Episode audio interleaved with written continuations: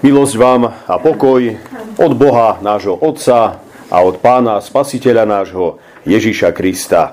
Amen. Milí priatelia z úcty naproti slovám z písma svätého povstante a počujte Božie slovo, nad ktorým sa chceme dnes spoločne zamyslieť.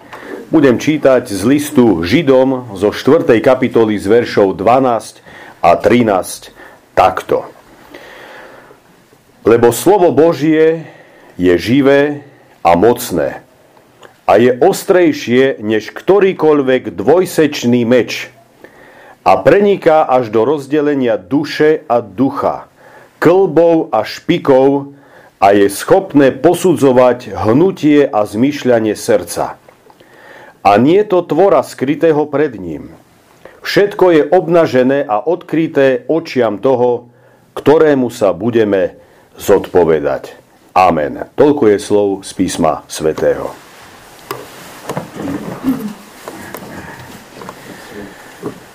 Milé sestry, drahí bratia v pánovi, dnes na pôde kresťanskej cirkvi, ako som to teda aj v tom úvodnom oslovení naznačil, slávime nedeľu s názvom Po deviatníku. Nuž a jej téma nás privádza k Božiemu slovu ako daru Boha pre nás všetkých. Božie slovo to je skutočne jeden z najvzácnejších darov, ktoré Boh ako Otec nám, svojim deťom, dal a dáva. Dnes, keď chceme uvažovať nad Božím slovom ako darom, si hneď na začiatku chceme jasne uvedomiť, že Boh je v kresťanstve ako takom stále prítomný a stále pôsobí. Táto jeho prítomnosť a pôsobenie sa dejú a realizujú jednak v sviatostiach, v krste svetom, vo večeri pánovej, ale tiež prostredníctvom zvestovania jeho slova. Boh je ten, ktorý si používa Bibliu, ale rovnako tak zbierky duchovných zamyslení na každý deň, ktoré v našej cirkvi používame, ako napríklad tesnou bránou, ináč ešte máme nejaké voľné výtlačky na tento rok a bolo by ich dobre predať, lebo nám chýba príjem v kase, alebo smiečiť pre Krista, a to sa už rozpredalo. Pán Boh je ten, ktorý si tak rovnako môže použiť nedelnú kázeň či bohoslúžby, alebo tiež nádherné duchovné piesne, ktoré spievame. Všetko ako prostriedky, pomocou ktorých nám prináša doručuje, transportuje svoje reči či svoje slova. Nož a keď sa ťa toto dianie zvestovania jeho slova nejakým spôsobom dotýka, potom sa i tebe, milá sestra a brat, osobne Boh prihovára svojim najvlastnejším slovom a pracuje na tebe. Biblický text, ktorý som v úvode prečítal z listu Židom, opisuje pôsobenie Božieho slova najprv dvoma prídavnými menami. A síce, že toto slovo je najprv živé a potom mocné. Božie slovo je živé. Drahí priatelia, to je dobre vedieť ako prvé. A síce, že Božie slovo nie je iba starodávna, staroveká zbierka pre nás už dávno mŕtvych príbehov, ktoré pojednávajú o dávno mŕtvom Bohu. V minulom storočí sa v rámci teológie objavil jeden zvláštny a nebezpečný prúd, ktorý vznikol v Nemecku a ktorý hlásal, ono sa to ešte aj pekne rimovalo, že Gott ist tot. Teda, že Boh je mŕtvy. No, našťastie Boh nezomrel. Nemôže zomrieť predsa niekto, kto je zdrojom a tvorcom života. A pokiaľ predsa len zomrel, tak len v človeku, ktorý sa pred ním uzavrel. Prehlásil ho za mŕtvého a nechce z v živote nič. No naša každodenná kresťanská skúsenosť nám dokazuje, že Boh je živý. Veď iba živý Boh môže vypočúvať naše modlitby, odpovedať na ne, reagovať na ne. Iba živý, nie mŕtvý Boh môže nad nami deň čo deň bdieť, prihovárať sa nám do života, či už prostredníctvom svojho slova, možno prostredníctvom druhých ľudí, alebo tiež prostredníctvom rôznych situácií, v ktorých sme sa ocitli, alebo momentálne ocitáme. Keď je teda Boh živý, potom ani jeho slovo nemôže byť mŕtve. Keď je Boh živý, potom aj jeho slovo je živé. Ide len o to, aby bolo živé pri každom jednom z nás. A to sa môže stať jedine vtedy, pokiaľ mu načúvame deň čo deň. A pokiaľ sme ochotní vnímať ho ako zdroj poznania a pravidlo našej viery. Tiež by sa teda živé Božie slovo aj pri nás deň čo deň prejavovalo ako mocné a účinné. A predovšetkým živé. Takto sa teda dostávame aj k tomu druhému prídavnému menu, ktoré definuje Božie slovo. A tým je prídavné meno mocné. V tom pôvodnom greckom texte sa na tomto mieste objavuje slovo energeis. No a náš múchu samozrejme nedá, aby tam nepočulo slovo energia. Áno, priatelia, opäť hovorím, Božie slovo nie je iba zbierka starých príbehov či povestí, ktorá však má pre moderného človeka 21. storočia nulovú výpovednú hodnotu. Naopak, Božie slovo je ich v 21. storočí energiou, silou, ktorá má moc dotýkať sa ľudských srdc, myslí i životov.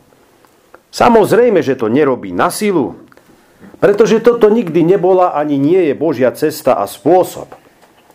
No človek, už akokoľvek zmyšľajúci, či pro-božský alebo protibožský, keď to Božie slovo počuje, či chce alebo nechce, musí k tomu, čo počul, zaujať nejaký postoj buď kladný a prijímajúci, čo takému človeku bude slúžiť na spasenie, ale má právo prijať aj postoj záporný a odmietajúci, čo však takému človeku bude slúžiť ako obžaloba na odsúdenie.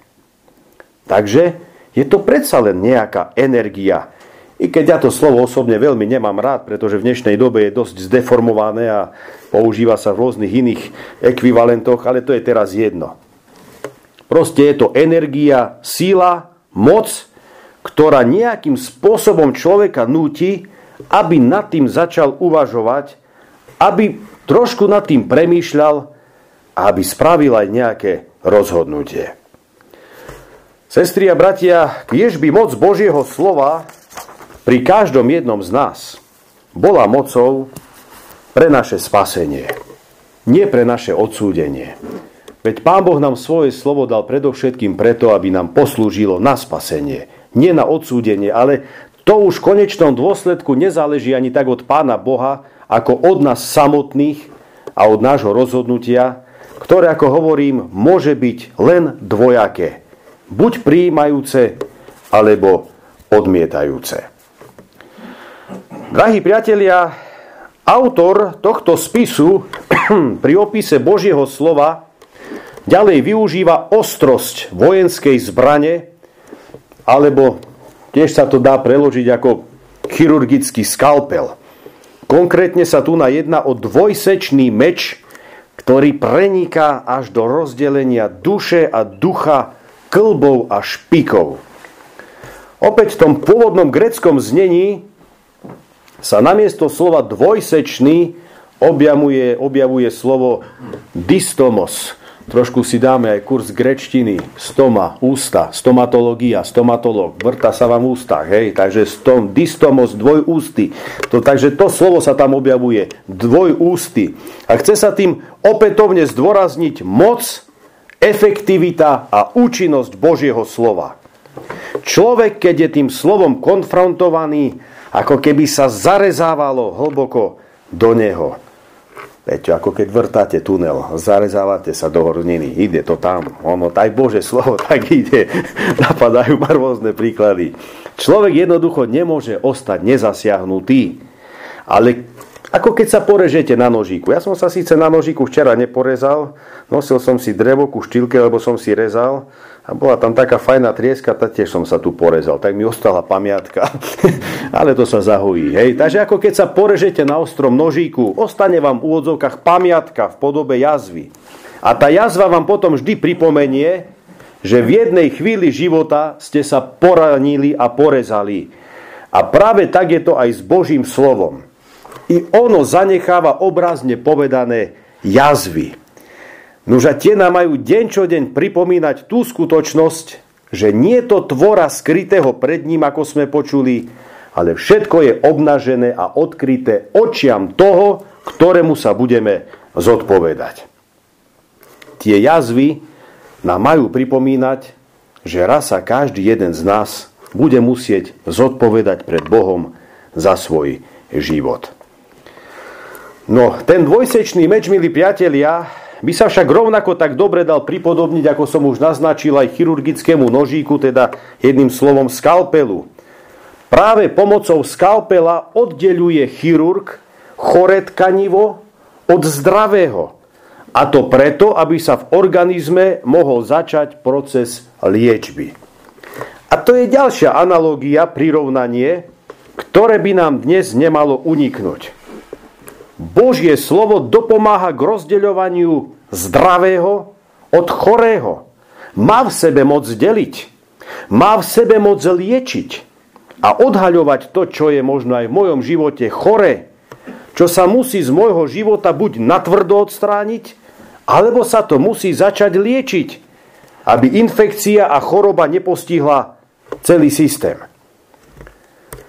Nuž, v tomto smere to samozrejme môžeme aj máme zobrať nielen po tej stránke fyziologickej, ale najmä po tej stránke duchovnej, povedal by som.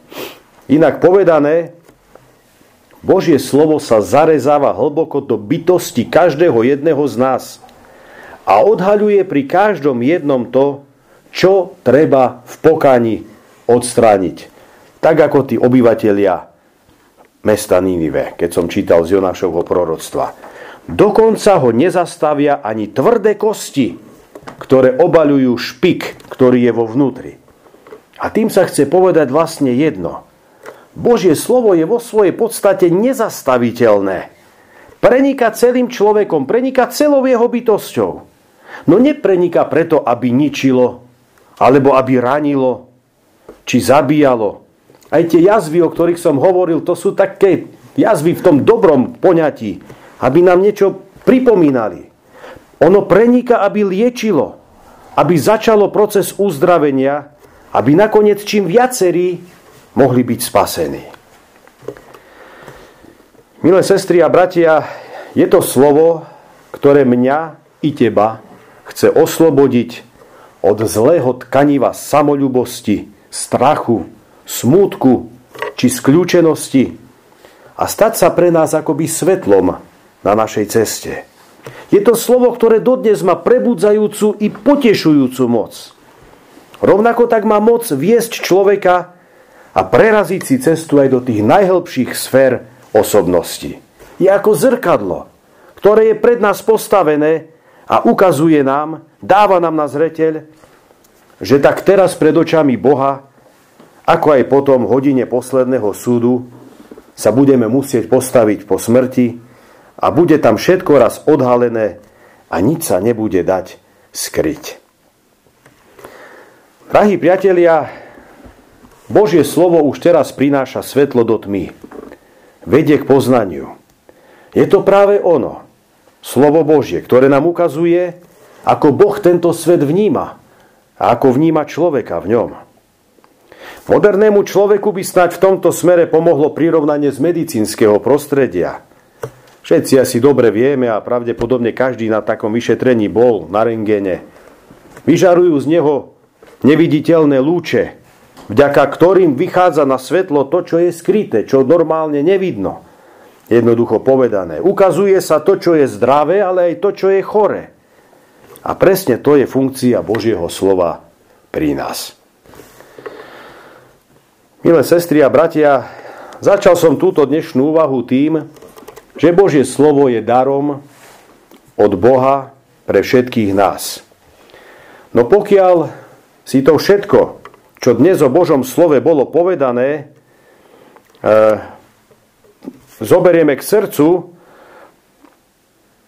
potom vidíme, že toto slovo pre nás môže byť buď liekom, liekom záchrany a nástrojom uzdravenia, ale rovnako tak môže byť aj nástrojom našej záhuby, odsúdenia a zatratenia. Záleží len od nášho postoja k nemu. Ale v každom prípade je mocné a účinné. A každý, kto ním bol konfrontovaný, k nemu raz bude musieť zaujať nejaký postoj. Pretože práve na základe nášho postoja k tomuto slovu raz budeme i my súdení. A preto nech je môj i tvoj postoj k tomuto slovu definovaný viac tou otvorenosťou, prijatím. Daj tomu aspoň šancu. Nie zatvrdilosťou a okamžitým odmietnutím. Pretože iba postoj otvorenosti, prijatia a zachovávania je cestou k životu väčšnému. No postoj zatvrdilosti, odmietania je našou obžalobou pre väčšie odsúdenie. A preto tiež nám dá Boh múdrosť na každý deň, aby aj čo sa týka Božieho slova, sme sa vedeli vždy dobre, správne a múdro rozhodnúť. Amen.